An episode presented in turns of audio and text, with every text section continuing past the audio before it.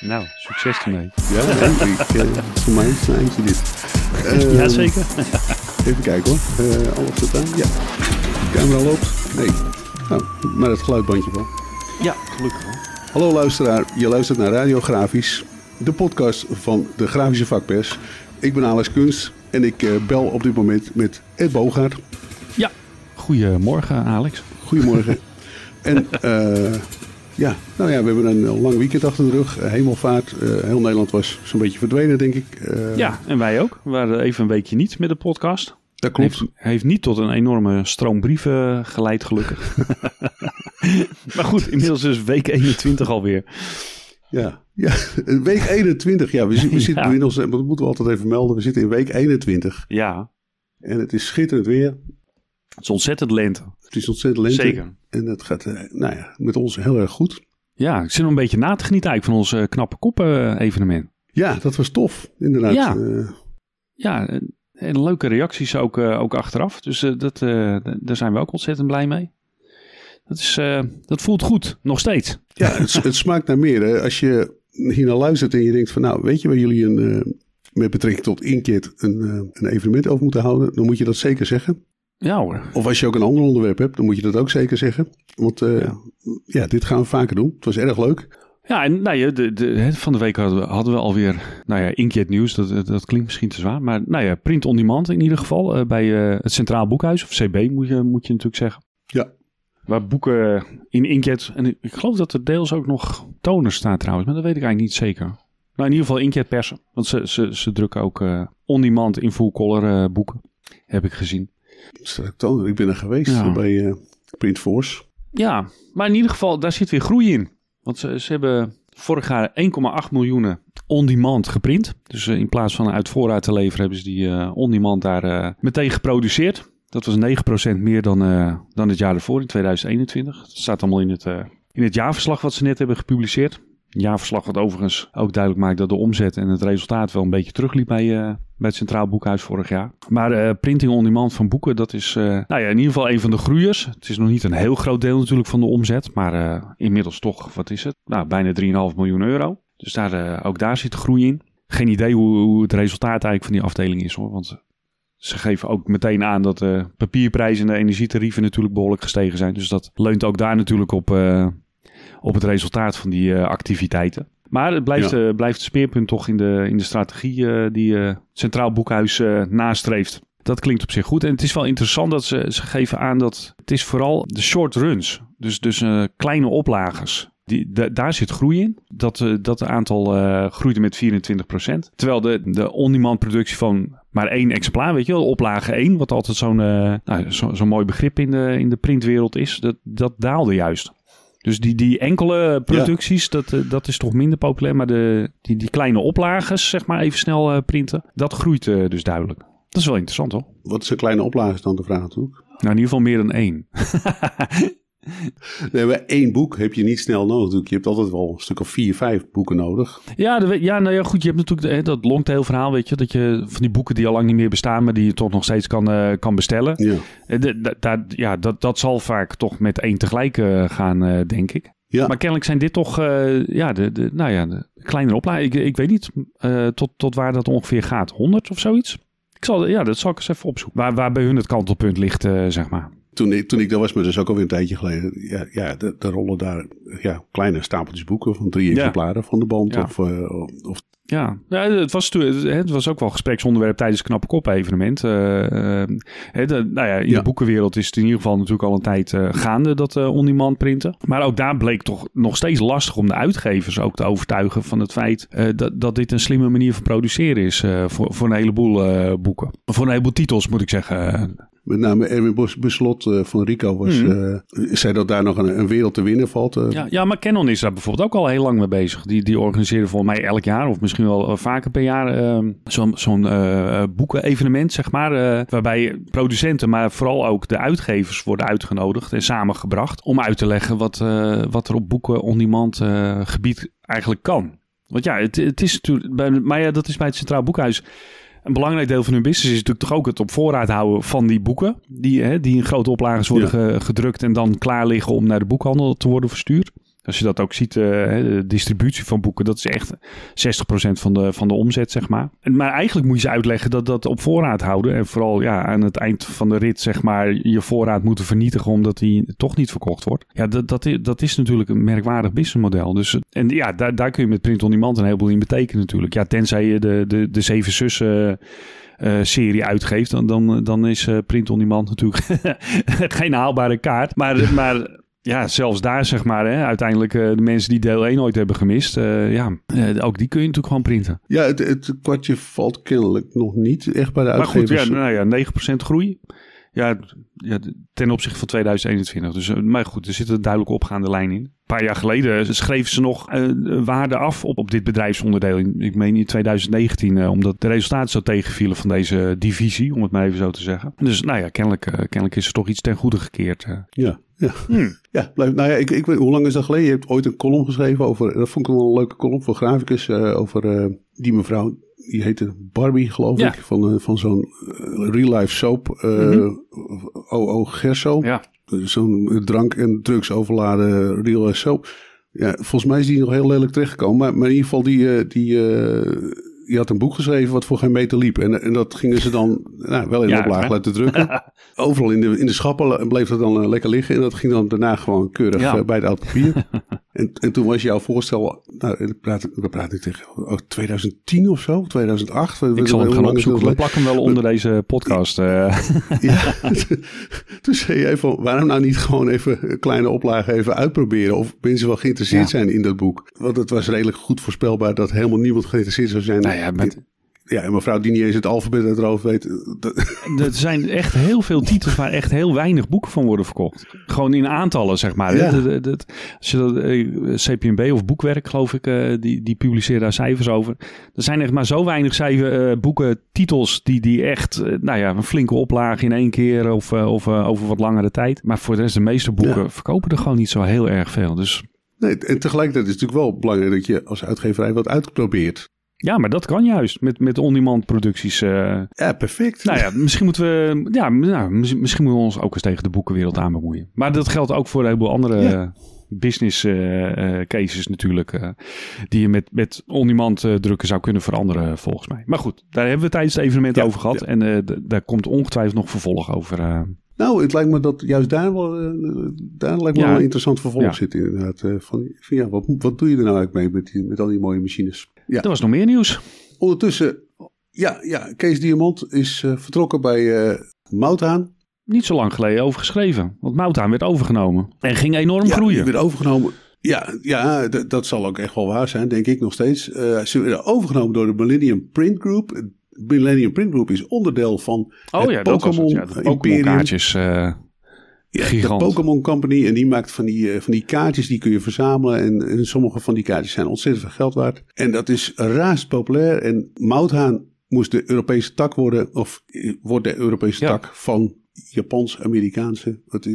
Ja, in Amerika hebben ze op een gegeven moment ook een groep overgenomen volgens mij om daar te produceren. Dat is die Millennium Print Group. En nu hebben ze een Millennium Print Group Europe. En voorheen Mouthaan dan. Ja, en dat scheelt natuurlijk tijd en geld als je dat gewoon lokaal produceert. Want ook hier vinden die kaartjes gretig afspraak. En hij moest enorm opschalen. Hij moest misschien wel 300 mensen aannemen. Er moesten fabrieken worden bijgebouwd. Had al stukken land op het oog.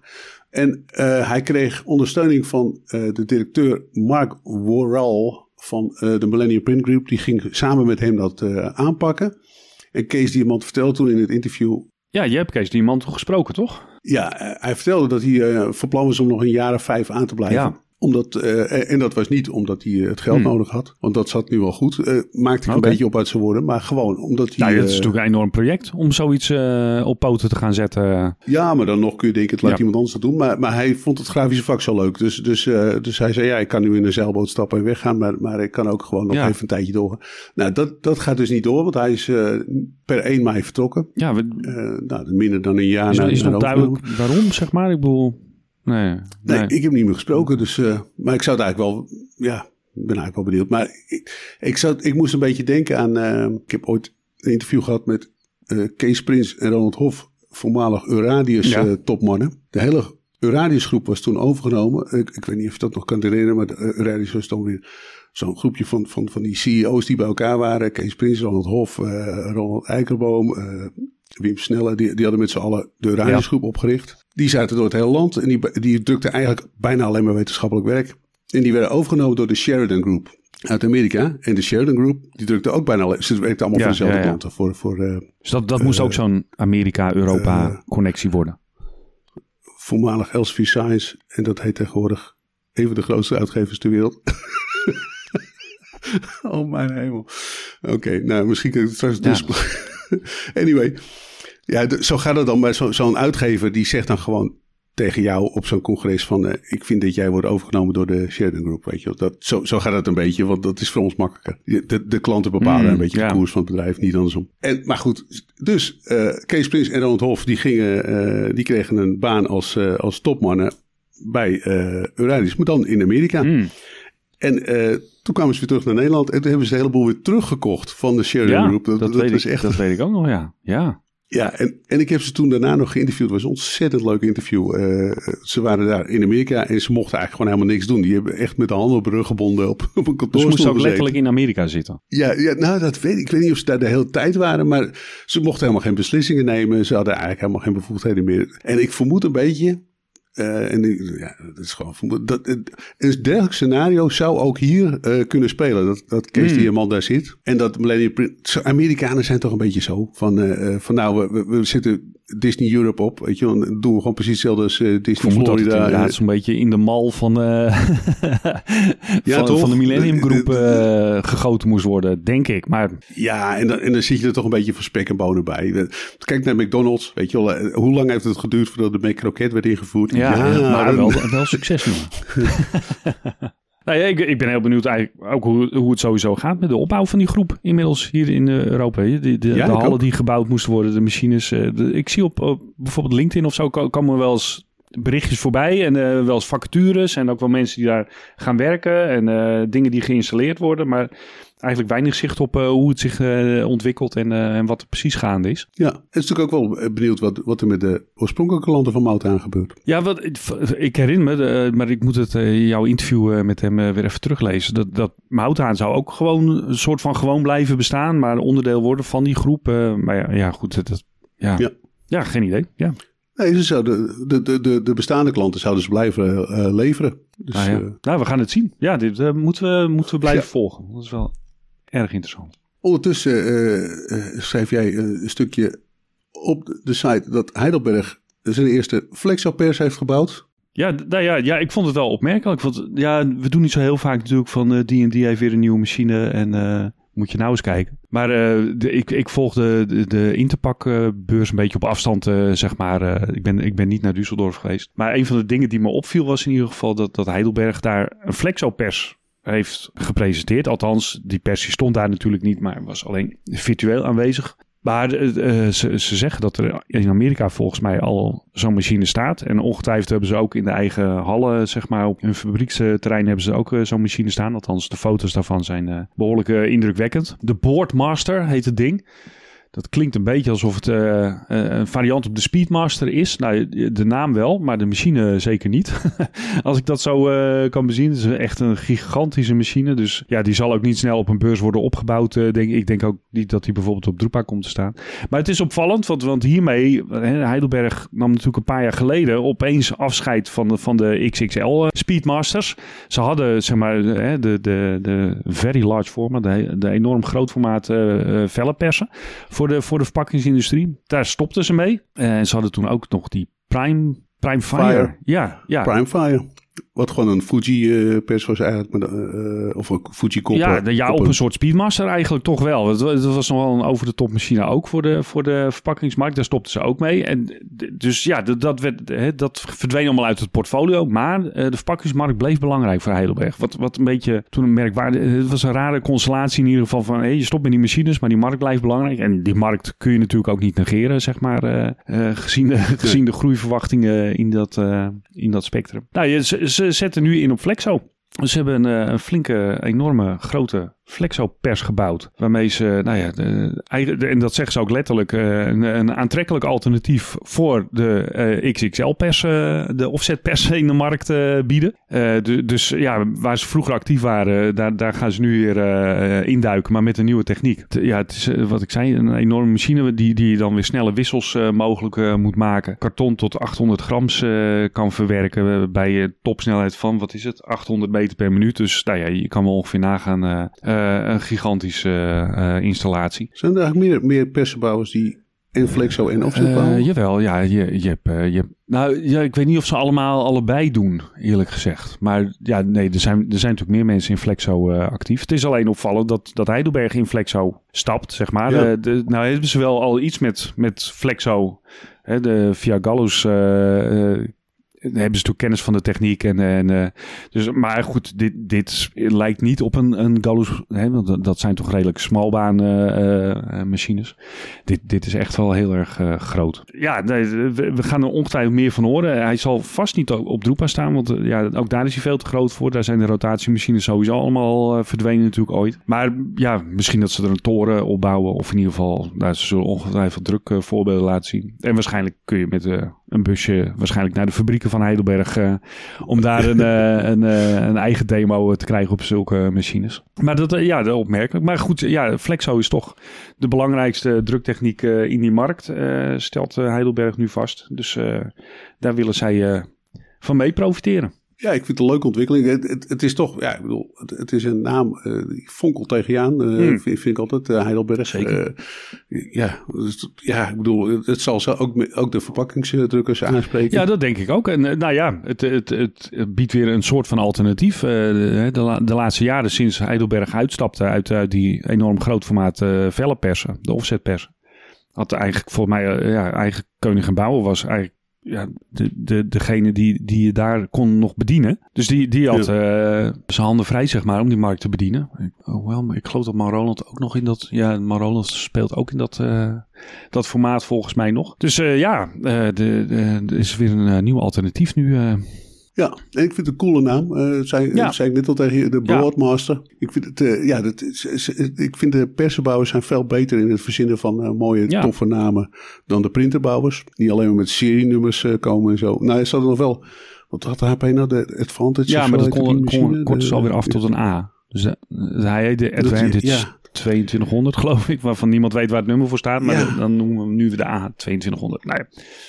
Doet dat nou niet, weet je wat. Terwijl als ze die machines ontwikkelen... hebben ze altijd hele spannende namen. Hè? De codenamen, zeg maar. Dat klinkt altijd heel spannend. En dan komt hij op de markt en dan krijgt hij een nummer. Dat is altijd een beetje... Ja, over coole namen gesproken trouwens. Ik verdwaalde op de Interpack-site. Die natuurlijk net zo groot is als die hele beurs bij elkaar. Toen kwam ik op Interpack, man. Een game. Oh ja. De Interpack heeft dus een game op de website en in de app, geloof ik.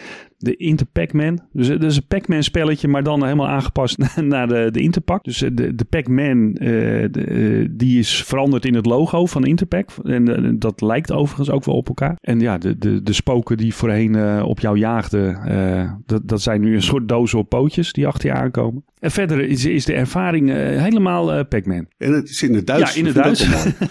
Maar iedereen snapt het, dus dat is niet zo heel moeilijk. Dus in de aanloop naar Interpack en ook tijdens Interpack kon je nog proberen de hoogste score daar te halen. En kon je, een iPad winnen en een iPad, Apple oortjes. Nee, dus als je even niks hebt, want je kan hem nog steeds spelen, dus dat is wel heel grappig. En het blijkt onmiddellijk verslavend ook, overigens. Ja, ik ben hem nu aan het spelen. Het is inderdaad... Het is echt hartstikke leuk.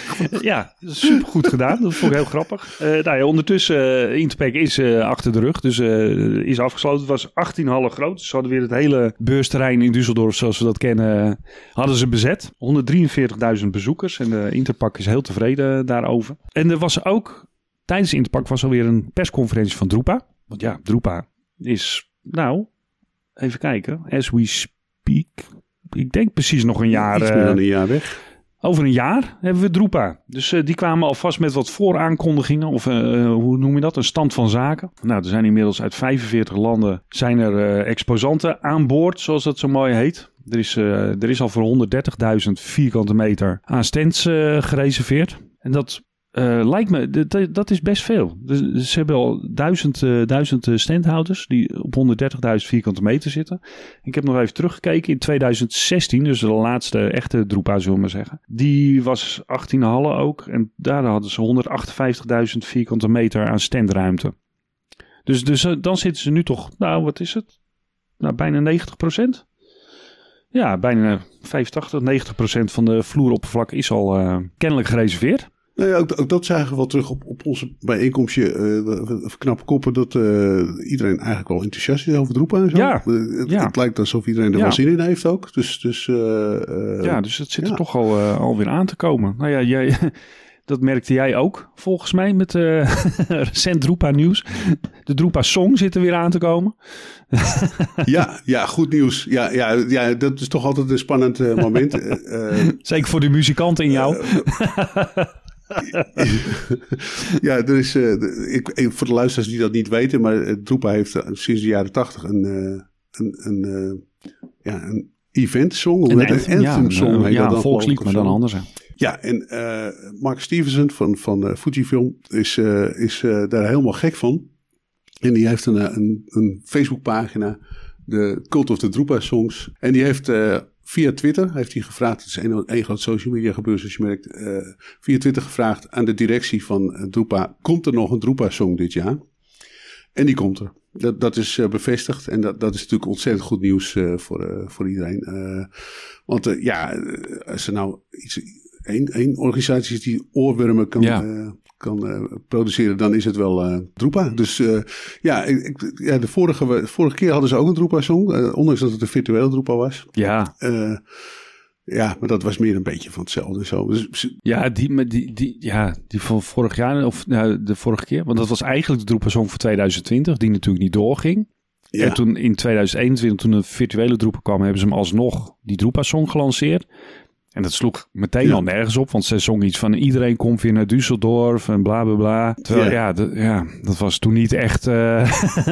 iedereen was zich er zeer van bewust dat we niet naar Düsseldorf gingen. Nee, we zullen inderdaad zien wat er komend jaar... Overigens nog even over die exposanten. Er is een exposantenlijst ook, de voorlopige lijst.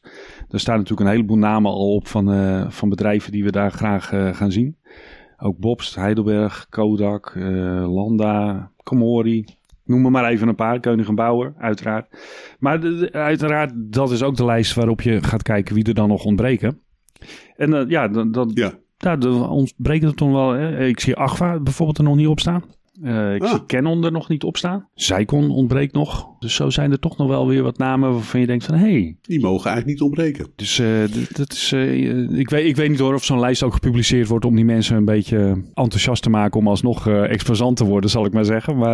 Maar dat is toch interessant om te zien wie er dan ontbreken. Nou, misschien zijn dat de partijen die het langst... die houden het langst hun adem in, denk ik inderdaad. Ja, dat zoiets zal het wel zijn. Nou ja, we blijven het volgen. Maar eigenlijk begint het aftellen nu, hè. Met nog een jaar te gaan. Dan staan we weer in Drupa-modus straks. Ja, ik ga toch eens kijken. Wanneer is het nou? Het is in juni. Nou, het begint eind mei. 28 mei. Ja, precies. Dus mei. Echt zo goed als precies een jaar te gaan nog. Jeetje. Ja, dat tellertje staat nog niet op de site. Dat zal het hebben. Dat die aftelt. Maar... 28 mei tot 7 juni. Dus het is een kortje. We moeten in 9 dagen moeten 10 dagen, denk ik. Ja, zo 10 dagen, denk ik. Ja. Nou ja, zin in.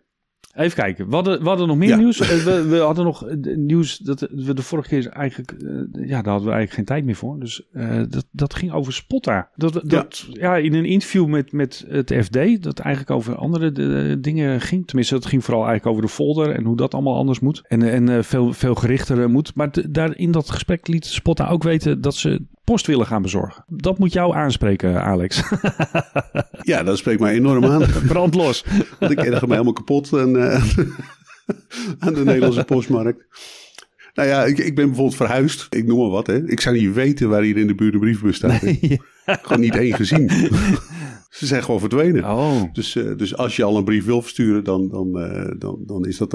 Maar goed, dat Spotta dat doet, lijkt vooral goed nieuws voor uitgeverijen bijvoorbeeld. Mensen die tijdschriften willen versturen. En aangezien alles geadresseerd moet tegenwoordig, tenminste tegenwoordig niet overal, maar in heel grote steden in Nederland mag je dingen niet meer ongeadresseerd versturen. Wordt de rol van PostNL steeds belangrijker. En ja, die wordt een bedrijf wat helemaal geen zin meer heeft om nog iets te doen in het leven, zoals PostNL. Ja, moet je niet zo'n taak geven. Nee, voor Spotta is het natuurlijk andersom. Die ziet natuurlijk de hoeveelheid folders teruglopen en het aantal brievenbussen waar ze het in mogen gooien. En ze zijn steeds meer op brievenbusniveau aan het kijken wat er wel en niet in mag, hè. Ze gaan ook proberen je alleen de folders te bezorgen die je dan wil hebben, zeg maar, op dat soort manieren. Dus eigenlijk, zijn ze al heel erg op adresniveau bezig om je te bezorgen wat je nodig hebt of gewenst acht. En ja, dan ben je toch, kun je natuurlijk ook geadresseerde tijdschriften bijvoorbeeld gaan versturen. Ik vind het, waarom ik me altijd zo erg aan PostNL is, kijk, waarom zijn we ooit in deze verschrikking beland waar we nu tegenaan kijken? Omdat er een marktwerking moest zijn. Dat is steeds het idee. Nou ja, goed, er is gewoon maar één partij die post ombrengt. Ik zie dan de marktwerking gewoon niet. Dus we gaan lekker met elkaar concurreren. Hoeveel partijen zijn er? 1. Oké. En die heeft er geen zin in. Oké. Nou, dan ben je dus als drukkerij of uitgeverij of iedereen die met gedrukte media bezig is, voor je distributie afhankelijk van een... het is bijna een Russisch systeem, zeg maar. Ja, maar uiteindelijk, als je erover nadenkt, de cirkel is straks ook bijna rond, zeg maar. Want Spotta was natuurlijk onderdeel van de post, van PostNL. Ja, hè? Dat is een dochter die nu eigenlijk toch weer kansen ziet in post. De post is op een gegeven moment... PostNL is heel erg groot geworden toen op een gegeven moment de post ook folders ging bezorgen. Want dat was een booming market voor de PostNL... of heette dat PTT... Heet dat PTT Post? De PTT in ieder geval. Ja, op een gegeven moment werd die... Ja. Dat was een staatsbedrijf, dat werd zelfstandig. Dus die moesten een nieuw verdienmodel zoeken. En die zijn toen zwaar op de foldermarkt gaan inzetten. En dat was ook een enorm succes. Zo erg zelfs dat op een gegeven moment had je postbezorgers die staakten.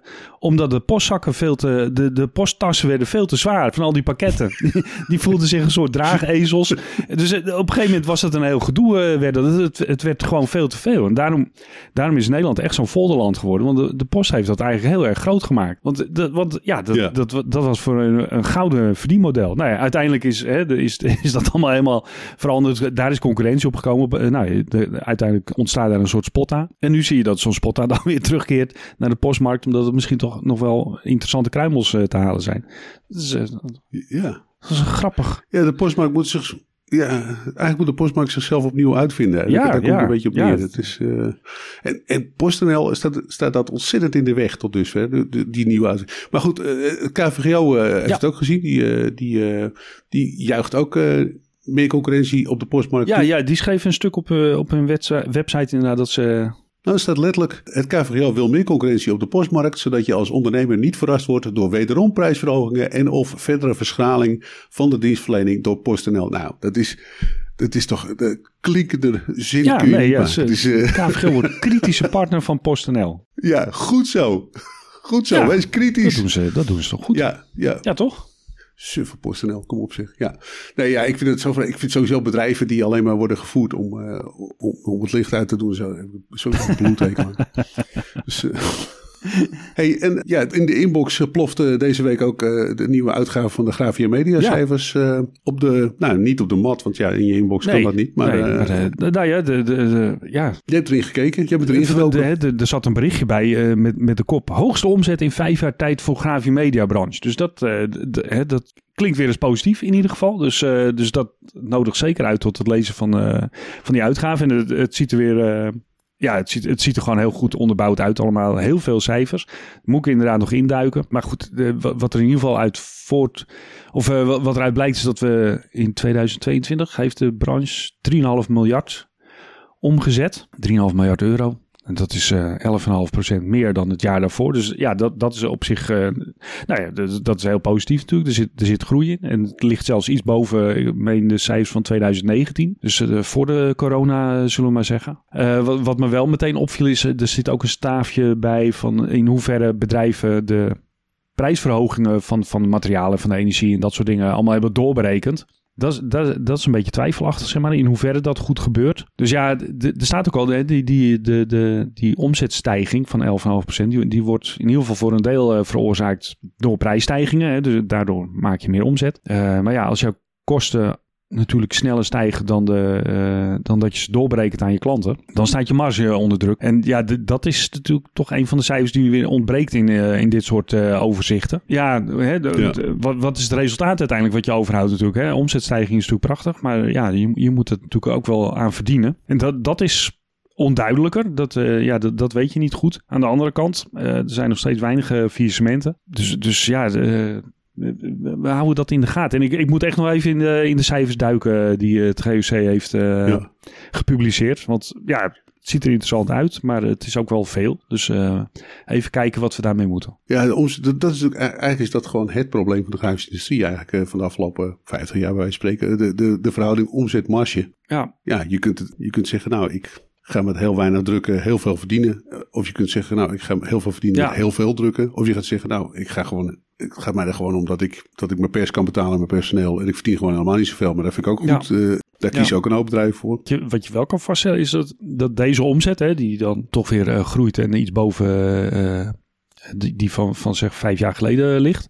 Dat je dat wel met steeds minder bedrijven, met steeds minder mensen doet. Hè? Ja. Want de branche als zodanig krimpt duidelijk. Ja, op zich zit daar natuurlijk, hè, per bedrijf wordt er wel degelijk veel meer omzet gegenereerd. Met minder mensen. Dus ja, daar moet toch ook iets gebeuren, zeg maar. Maar hoe dat precies uit gaat pakken, ja, ik ga even kijken of we daar ook cijfermatig iets achter kunnen vinden. En misschien ook even met de mensen van het GOC daarover gaan hebben. Lijkt me erg interessant. Want, zeker interessant. Er zit meer achter dan alleen deze cijfers, lijkt mij zo. Nou ja, op zich mogen we wel heel blij zijn met dat ze... Zeker, ja. Ja, al is het maar om ook over wat langere termijn de ontwikkelingen te kunnen volgen. Dat is absoluut waar. Niet elke branche heeft zo'n uitgebreide cijfer. Nee, dat doen ze echt heel erg goed. Ja, bedankt dus GOC daarvoor. En nou ja, dat was het een beetje. We hebben nu alles doorgenomen. Alles wat we net hebben besproken is te vinden op de website www.degrafischevakpers.nl. Ja, daar moet iedereen sowieso even heen, want dat wil ik toch nog wel even gezegd hebben. Want jij beklaagde je net over het feit dat jij op je nieuwe woonplek geen brievenbus kan vinden. Maar je hebt wel een heel mooi... prachtig stuk, een mooie column geschreven op de Grafische Vakpers, waarin je afscheid neemt van Heer Hugo Waard. Nou, op fantastische wijze. Jouw hele grafische geschiedenis laat je daar achter je. En heb je op, ik vind een hele mooie manier beschreven. Dus ik raad iedereen aan om daar even voor te gaan zitten en dat stuk in ieder geval even te gaan lezen. Want dat is erg de moeite waard. Er komen nog heel wat namen voorbij en die iedereen wel kent. Mooi afscheid. Ja, genoeg daarmee gemaakt om nog 4 goals te vullen trouwens. Maar dat gaat allemaal wel gebeuren. Nou ja, ik zat bijna te denken, het is bijna een lied, zal ik maar zeggen. Maar misschien moet je daar nog even aan werken dan. Maar er zit stof genoeg in inderdaad. Dus aanraden voor iedereen die daar even wat fraais wil lezen. En dat vooral op de Grafische Vakpers wil doen. Ja, ga naar de Grafische Vakpers. Lees alles wat we zojuist besproken hebben. En als je nog geen lid bent, word lid. Het kost helemaal niks. We doen dit voor jullie. We doen dit niet voor ons. Hè. Wij hebben andere dingen te doen en zo. Maar we maken tijd voor de grafische industrie, omdat we dat heel belangrijk vinden. En omdat we de grafische industrie allemaal te gek vinden. En als je denkt van, nou ja, weet je wat, die jongens, die maken maar kosten en die zitten daar maar een tijd te verspillen aan die grafische industrie. Je kunt ook doneren. Er zit een donatieknop op de website. Ja.